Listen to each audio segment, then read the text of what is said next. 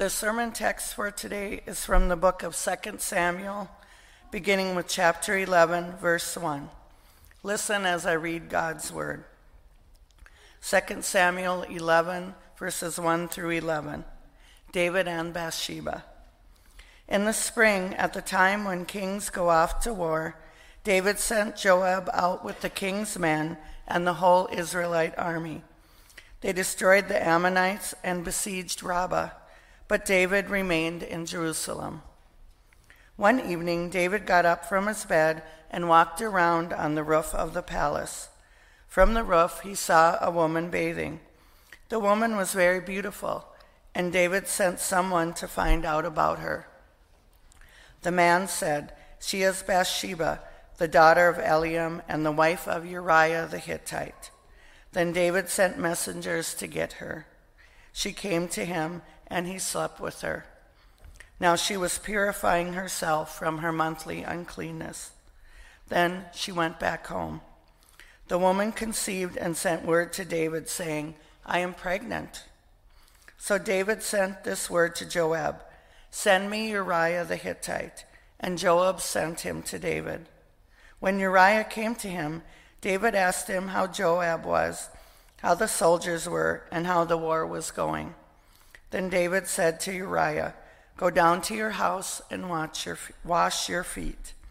So Uriah left the palace, and a gift from the king was sent after him. But Uriah slept at the entrance to the palace with all his master's servants and did not go down to his house. David was told, Uriah did not go home. So he asked Uriah, Haven't you just come from a military campaign? Why didn't you go home? Uriah said to David, The ark and Israel and Judah are staying in tents, and my commander Joab and my Lord's men are camped in the open country. How could I go to my house to eat and drink and make love to my wife? As surely as you live, I will do no such thing.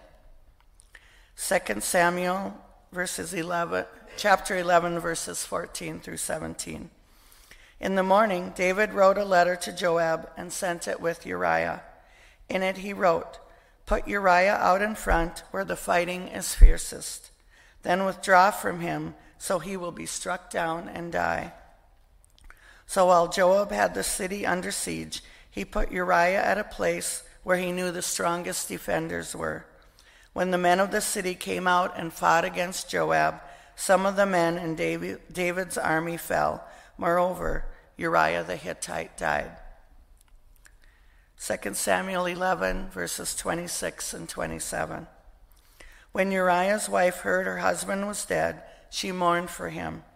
After the time of mourning was over, David had her brought to his house, and she became his wife and bore him a son. But the thing David had done displeased the Lord. Here ends the reading.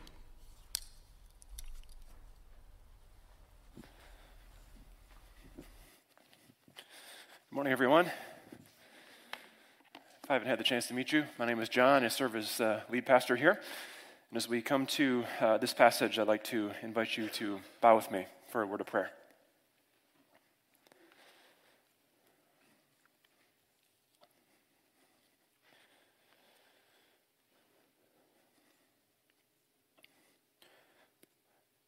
Blessed is the one whose transgressions are forgiven whose sins are covered. Blessed is the one whose sin the Lord does not count against them, and in whose spirit is no deceit. When I kept silent, my bones wasted away through my groaning all day long. For day and night your hand was heavy on me. My strength was sapped as in the heat of summer. Then I acknowledged my sin to you and did not cover up my iniquities. I said, I will confess my transgressions to the Lord, and you forgave the guilt of my sin. Therefore, let all the faithful pray to you while you may be found. Surely the rising of the mighty waters will not reach them. You are my hiding place. You will protect me from trouble and surround me with songs of deliverance.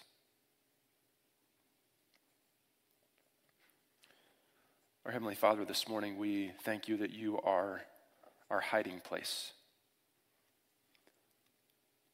We thank you that you protect us from trouble and that you surround us with songs of deliverance. And Lord, today we thank you that you are a God who hears us when we confess, and you are a God who forgives. Thank you, Lord, for your mercy that is given to us.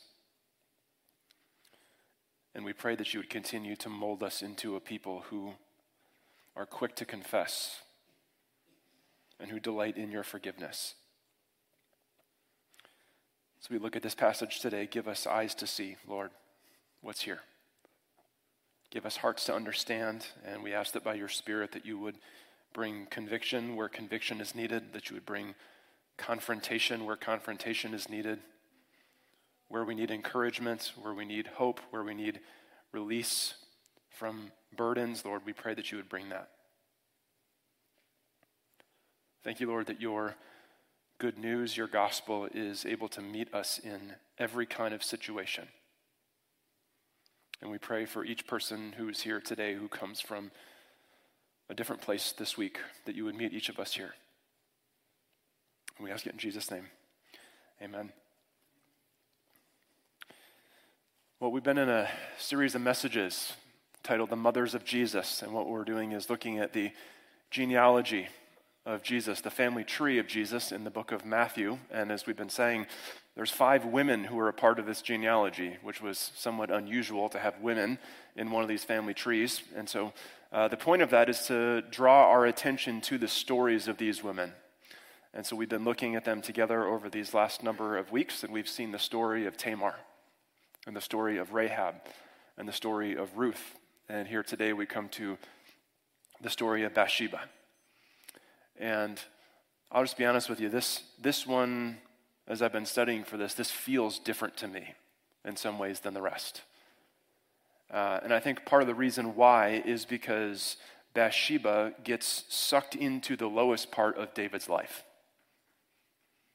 Out of no doing of her own, she gets caught up in the whirlwind of David's selfishness and his sexual desire, and she gets burned by it in the worst kind of way. And if you know the story of David from the Bible, if you're familiar with that, you know that David's life uh, experiences the highest of highs. David is, as a young boy, as a teenage boy, is the one who stands out in front of Goliath and destroys the enemies of God's people and brings victory for the people that they didn't fight for. David experiences that he's the one who God makes a covenant promise, a covenant relationship with. There's not many people in the Bible that God makes a covenant with personally, and David is one of those people. And you look at his life and you see that he was called a man after God's own heart. You see that he was anointed by God to be king over the people, and his life experienced some of the highest of highs. And here in this passage, in 2 Samuel 11, we see the lowest point of David's life. The lowest point, at least that's recorded for us, is found in this chapter, in these moments. And what's so heartbreaking about this is that Bathsheba gets brought into this situation through no doing of her own. And this just, it, it can feel unfair. It just feels heavier in some ways than the other uh, women's lives that we've been looking at. And yet, as we look at this passage today, what I'm convinced of is that there is there's hope in this. There's plenty of hope and grace to go around, even in a story like this. And so let's look at the passage together. And as we look at 2 Samuel 11, we're going to just sort of organize this message around four words that I think really do a good job of encapsulating uh, the essence of what this story communicates to us. And those four words are adultery, cover up, judgment, and grace. So let's look first at adultery. In verse 1 of chapter 11, we're told the setting during which all these events take place. Verse 1 says, In the spring, at the time when kings go off to war, this was after the rainy winter season, before the busyness of the harvest season. There was this little window of a couple months where kings would go out and do war with one another. And this is the time when they go out to war. David sends Joab out with the king's men and the whole Israelite army. They destroyed the Ammonites and besieged Rabbah, but David remained in Jerusalem. Now, the king was the highest commander over the military.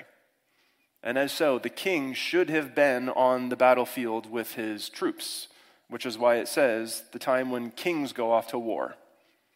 David should have been out there with his troops, but his troops are out there, and what he's doing is he's home killing time. Listen to verse 2. One evening, David got up from his bed and walked around on the roof of the palace. So he lays down and takes an afternoon nap. He catches a little siesta, and then he wakes up and he sort of, you know, stretches it out and rubs the sleep out of his eyes, and then goes up on the roof and begins pacing back and forth because he's bored and doesn't have anything to do. So while David's troops are out risking their life for him and for the nation of Israel, David is home killing time. And we see that he is up on the roof and he saw a woman bathing. The woman was very beautiful, and David sent someone to find out about her. The man said, She is Bathsheba, the daughter of Eliam, the wife of Uriah the Hittite. So just notice the, the change in language. So the text begins talking about Bathsheba in sort of a nondescript, generic, it calls her a woman twice. And then the messenger comes back, and the messenger communicates to David no, she's not just a woman, she has a name. Her name is Bathsheba. Also, she's someone's daughter. She's the daughter of Eliam. Also, she's someone's wife. She's the wife of Uriah the Hittite. And so the message at that point should have been clear to David she does not belong to you. You have no claim over her. You cannot do with her or to her whatever you want. She does not belong to you. But instead of hearing her name and feeling deterred by that, David feels the opposite. That solidifies in David's mind that he is indeed going to take her and sleep with her. And we know that because if you do uh, the, the work to see it, we know that David knew who Uriah was. Later in the book of 2 Samuel, when, when the author is sort of uh, summarizing David's life, he gives this list of these men that are called the mighty men of David, David's mighty men. And this was a hand picked group of elite military soldiers that David himself chose to be a part of this sort of special SEAL Team 6, as it were. And you know, want to know who's a part of that special group of elite soldiers? It was chosen by David Uriah the Hittite. So, what David knows when he hears that she's married to Uriah the Hittite, what he knows is, oh, her husband is off at war. There's an opportunity for me here to do what I want to do with Bathsheba, to take her and to sleep with her, and I can get away with it because her husband's not around. So, this is exactly what David does. Verse 4 Then David sent messengers to get her, and she came to him, and he slept with her. David, when he heard her name, he should have, he should have come to his senses. He should have thought to himself, Well, what, what in the world am I doing here? What was I just about to do? but that's not what happens at all. He takes her and he sleeps with her. And this is what David did he saw, he desired, and he took. Does that pattern sound familiar to you at all? Where have we seen that in Scripture? This is Genesis chapter 3. In the Garden of Eden with Adam and Eve all over again, they saw that the fruit was beautiful. They desired it, they took it, and they ate it. And so, if we're reading carefully, what we see here is that the sin that David commits here is just a repackaging of that first sin that came in the garden. He saw, he desired, he took. It's different people, it's a different place, it's different characters, it's a different situation.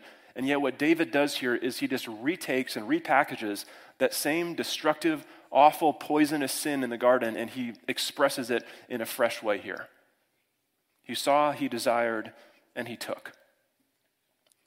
Now, there's something of a warning in this passage for us, just as sort of a little brief aside here for a moment. There's a warning in this passage for us because David, as we sort of talked a little bit about earlier, is someone, as, as you're reading the story of David in the book of 1st and 2nd Samuel, you would never think that David is capable of this. David is the man after God's own heart. David is the one who is a man of integrity, who refused to lay a hand on King Saul, who was the anointed king at the time. He refused to hurt him. He's a person of integrity, he's a person of character. We see all this wonderful stuff about David, and nobody would have ever thought. If you were just reading the story from 1 Samuel all the way till here, reading chapter 11 of 2 Samuel is like being slapped in the face because you never expected someone like David to be capable of something like this. And that's precisely the point.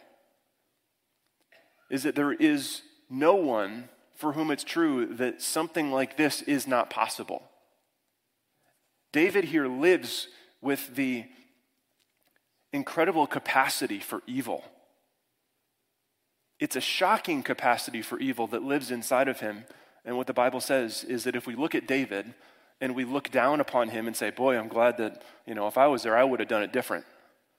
If we have that attitude towards David, we're self deceived.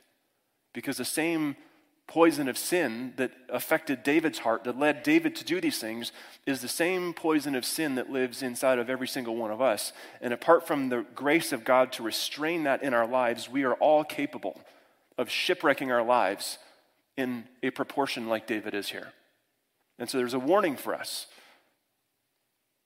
to be aware that we have inside of us the same twisted capacity that David exhibits here in this passage. So, the first part of the text we see here is we see adultery. The second word that we can use to summarize this passage is cover up. We're told in verse 5 Bathsheba conceived and sent word to David saying, I'm pregnant. So she sends word to David that she's pregnant, and then he, of course, begins enacting a somewhat elaborate plan to try and figure out a way to cover this whole thing over. So the first step in his plan is he calls her husband home from the battlefield and says, Hey, Uriah, you know, after this uh, somewhat probably awkward small talk where he calls him home and he's like, Hey, how's the military going? Hey, how's Joab? How's, how's the fighting going? And then he's like, Oh, hey, by the way, uh, go home and wash your feet. Which sounds like, what in the world does that have to do with anything? That's just a euphemism, okay? It's a euphemism for, hey, buddy, go home and enjoy a night with your wife because he goes home and sleeps with Bathsheba. And that sort of eliminates any of the paternity questions, right? About, well, who's the father? Well, they did sleep together during the time about which she got pregnant, so who's going to think anything about it? So that's the way to cover up what's happened. Except Uriah, ironically, turns out to be a person of more character and higher integrity than David is. David David was hoping, here's what David was hoping he was hoping that Uriah would have turned out to be just like himself. He was hoping that Uriah would have gone home, he would have seen Bathsheba, and been filled with uncontrollable sexual desire. That's what he was hoping. He wanted Uriah to be just like him.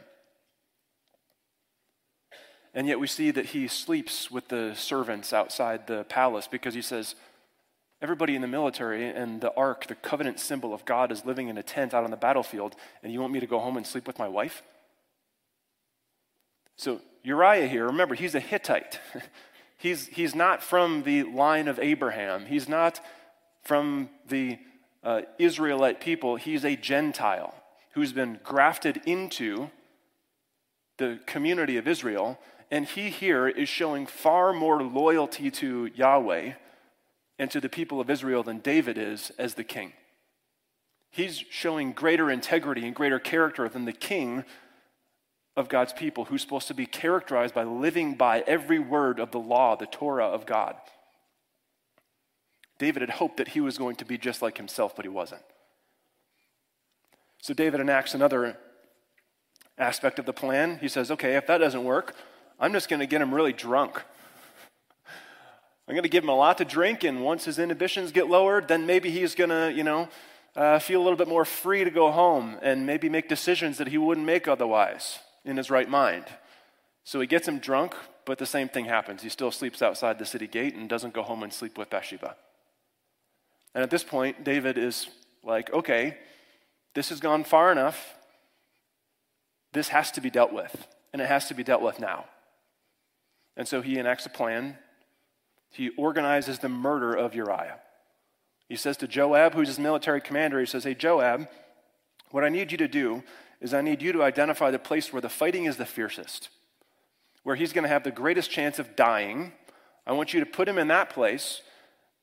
And I'm not just going to hope that he gets killed. What you're going to do is you're going to put him in that place. Then you're going to pull all the other troops back. He's going to be left out there by himself, and he's going to be killed by the enemy. And this is the plan that David enacts here.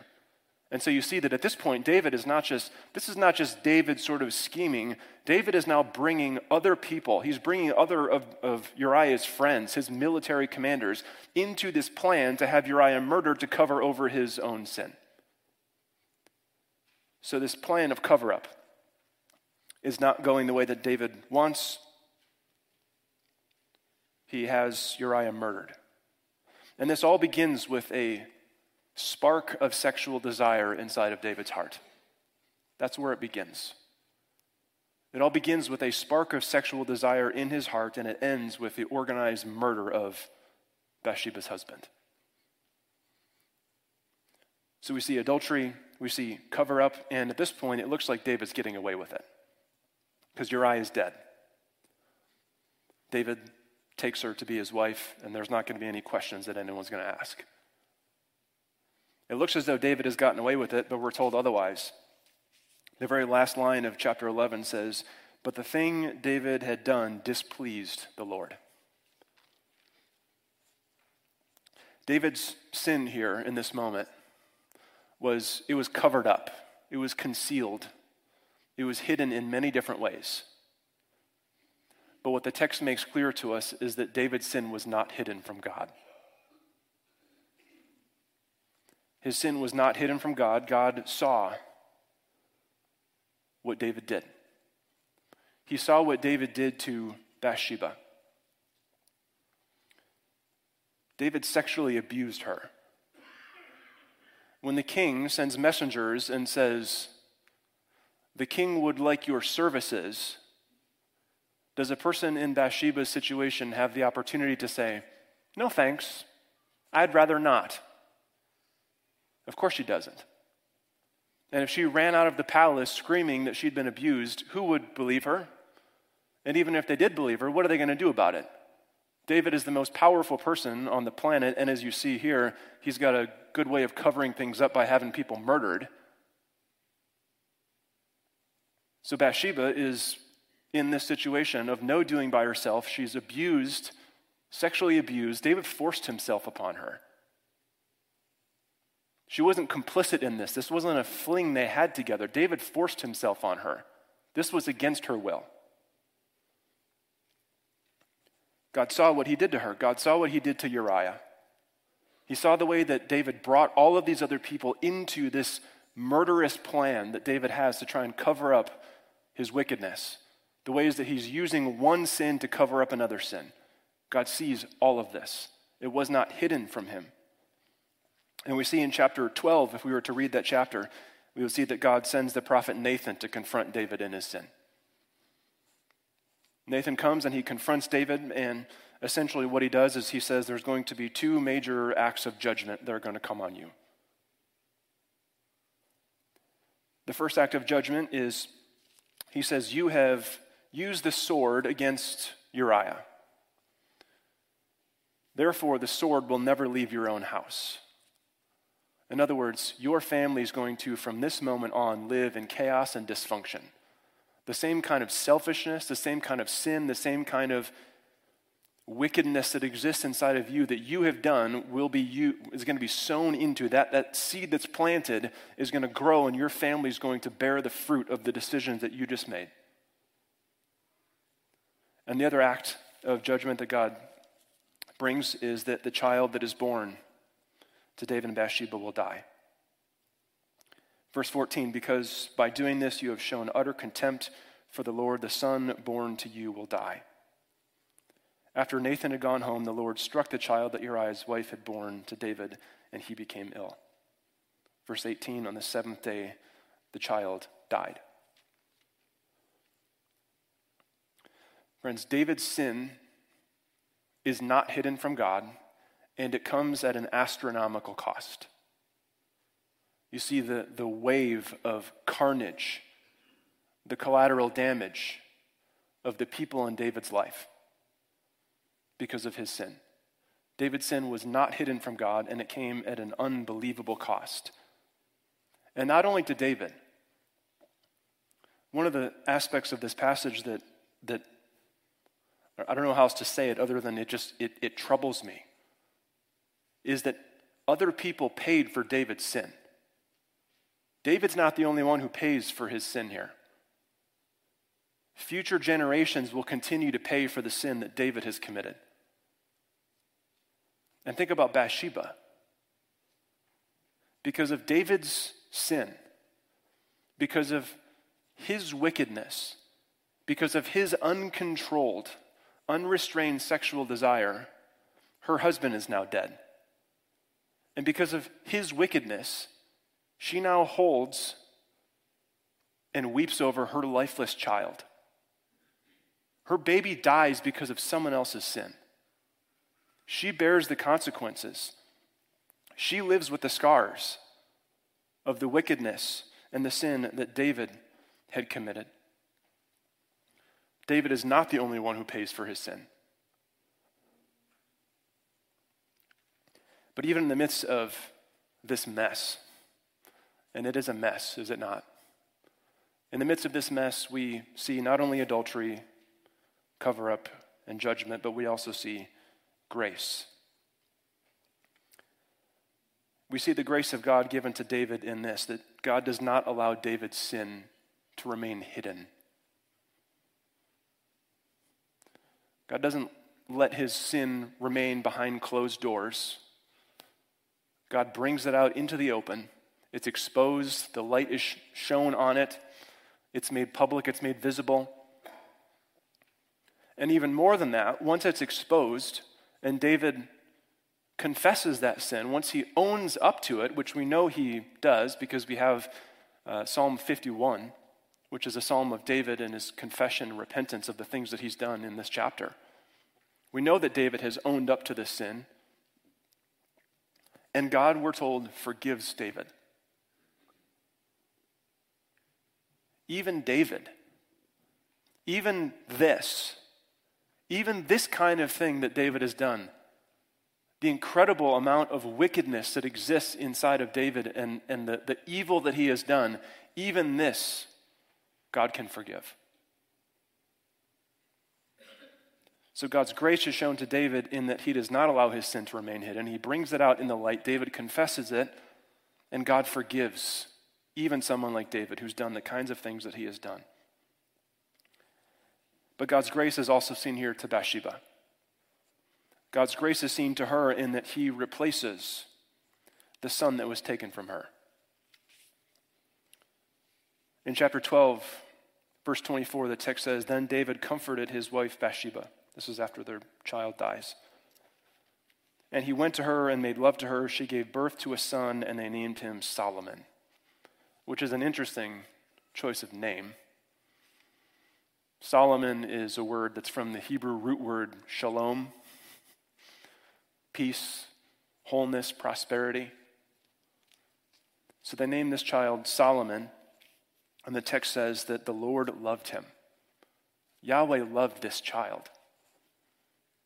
And because the Lord loved him, he sent word through Nathan the prophet to name him Jedediah. So this child who's given to replace the child that was taken from Bathsheba is given a name that, if your Bible has footnotes like mine does, it says the word Jedediah means loved by the Lord. So God Himself gives a special nickname to this little baby that is given to replace her first child who was killed. And the, the nickname of the baby is Yahweh loves your child. Loved by Yahweh. This is the grace of God that is given to Bathsheba. And I think this passage, we look at this and we, we see a, a picture of who God is, which is ultimately what we need to see is a clear picture of who He is. And what we see is this He's a God who forgives and He's a God who restores. He's a God who forgives even someone like David, even the kinds of things that David has done that many of us may even want to look at and say, that seems, you, you've crossed the line, David. It seems there are things that we would see that would seem unforgivable to us. The worst of the worst. And yet, even those sins, even those people who bring their guilt before God, who submit themselves to Him and cast themselves on His mercy, He has an abundance of forgiveness, an abundance of grace, even for people like David. And we should say, even for people like us. Maybe our sin doesn't express itself in the exact same way that we see happening here with David. Maybe the sexual desire that lives inside of us. Maybe the evil and the poison of sin that lives inside of us expresses itself in ways that are far more socially acceptable. But even people like us can be forgiven like David was forgiven. He's a God who forgives and he's a God who restores. Bathsheba doesn't get to experience the fullness of this. It doesn't, it doesn't take the, the pain away from her baby dying that she was given another baby. But what it does show us is that God delights to restore what was taken from her. And it's a small picture of that. And I think this is why this is why Matthew wants us to read about the birth of Jesus with this story in our minds. Because he wants us to see this is the kind of God we have. He's a God who forgives, he's a God who restores. The grace that God gave in this situation did not it didn't erase what happened. It didn't turn back the clock so that the events of chapter 11 just miraculously poof are just like gone. They just they never happened. The grace of God given here does not erase what happened. But what we see is this in his grace, God takes the brokenness and the dysfunction of this situation and he makes it turn out for good. That's what he does. He takes the brokenness, the dysfunction, he takes all of the messiness and the ugliness of the situation, and he makes it turn out for good. Even these circumstances, even circumstances like this, with sexual abuse, even with circumstances like the organizing, the first degree murder of somebody, and the death of a child, God takes even situations like this and he makes them turn out for good. The story of David and Bathsheba foreshadows something far greater and far better than even what they experienced in this passage. And that is because the story of Christmas and the story of the birth of Jesus shows us, gives us a, a, a, picture, a clear picture that God can take the brokenness and the dysfunction that we see and experience, and He can make it turn out for good. We see a, a little glimpse of foreshadowing of that in this passage that David and Bathsheba didn't fully see or experience that here. They didn't get to see and experience what God ultimately did, but it was through this child that was given to her to replace the child that was taken from her. It was through those circumstances, through that child, that the deliverer would come. That God's Messiah, his rescuer would come who came to rescue us from precisely these kind of situations, to offer forgiveness and hope and healing and renewal and restoration, specifically in situations like this. God used all of the, the brokenness and the trauma of that situation and he made it turn out for good. He sent his son who joined us in humanity, who took on human flesh who experienced something that was infinitely worse than what Bathsheba even experienced. And please don't misunderstand me. That is not at all to downplay the significance of what she experienced. What she experienced was awful and horrific in every single way. She was abused, she was mistreated. And yet, in the person of Jesus, what we see is that God Himself was willing to take on human flesh and accompany us in all the brokenness of the world as we see and experience it. And in a way that Bathsheba would never understand, the sinless one, the one who, for his entire life, loved his heavenly Father with his whole heart, mind, and strength, who loved his neighbor as himself, the one who did no wrong, who committed no sin, he experienced an even greater kind of abuse, an even greater kind of trauma and neglect. Jesus did that, and in suffering and dying for us, we see that that is the moment where we see that God can take the most horrific, seemingly meaningless, purposeless, awful circumstances and he can make them turn out for our good. That's what he did for us in Jesus.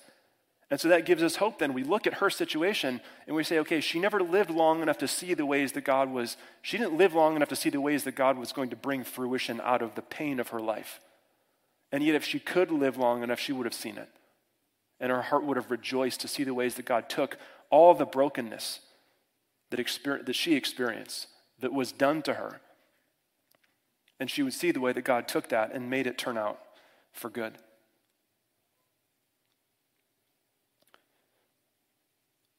I think we can take this passage and apply this in a couple different ways. There's maybe uh, three different kinds of people uh, who are here today, who are listening, who are watching this, who maybe um, maybe this will land in different ways for different people. One way this could land with us is is like this. There may be there may be some of us here today who are dabbling in things. There may be some of us here who are who have lives with hidden sins that we're convinced doesn't hurt anybody.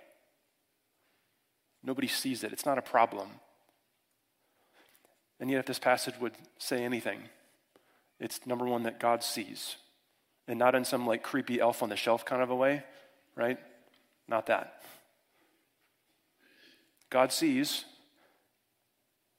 and also never underestimate the destructive power of the hidden sin in your life. You may think it's hidden. David thought his sin was hidden. And you see the wave, the wake of destruction that he left behind him.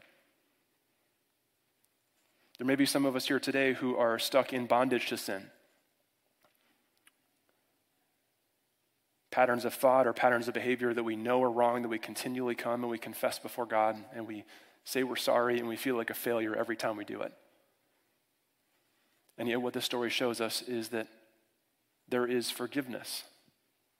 There is an unending well of forgiveness that can never run dry, it can never be exhausted for those who continually bring their brokenness and their shame and their sin to Jesus and cast themselves on his mercy.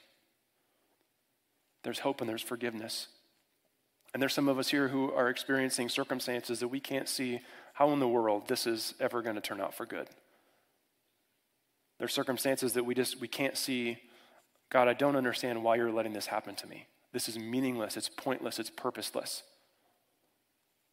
And you may feel that way. And what this story shows us is that David and Bathsheba, they never saw the final result. They never saw in full the fruitfulness of the things that they experienced. They never saw the, the full fruitfulness of God's faithfulness and His grace to them. And we may never either. But as we face circumstances that are difficult, as we face circumstances and challenges that seem impossible, that seem hopeless, that seem purposeless, what we can come away with knowing is that we have a God who takes those circumstances and He will make them turn out for our good. And so, in every circumstance, there's hope for us. And this is what we get to celebrate as we come to the communion table. As we do each Sunday, we get to come and we get to remember and celebrate that in the person of Jesus, God has, God has worked out our, our best interest in the most unexpected, painful way possible. He took the greatest act of cosmic injustice and abuse, which was the murder of the Son of God, and he made that turn out for our good. And we get to remember, we get to celebrate that. And so we get to come forward today and we get to physically, with our bodies, get out of our seat and come forward and receive the broken body and shed blood of Jesus and, induce, and in doing so say, I receive it. We get to know that that is for us, for anyone who comes to him, who gives their trust and their allegiance, who will cast themselves on his mercy. There is forgiveness, there is great grace, there is hope, there is restoration because he is a God of forgiveness and he is a God who restores. And so we can have hope in that. I'd like to invite you to take just a few moments of silent confession and reflection, and then we are going to uh, have a congregational confession this morning. We're going to uh, confess the words of Psalm 51 together uh, this morning, but I'd like to leave just a few moments of silent time for you to reflect and confess on your own.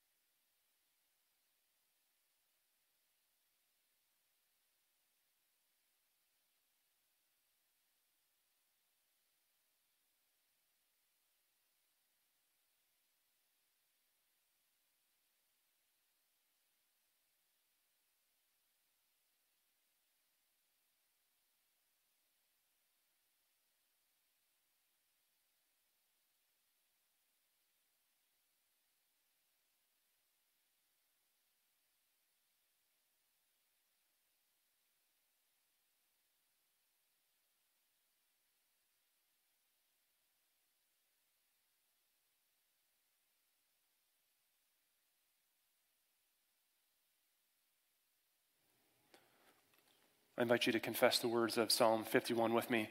On each slide, there will be an indicator of who's supposed to read that. Some of them are just for me as the leader, some of them are for all of us to join together. So let's confess this together.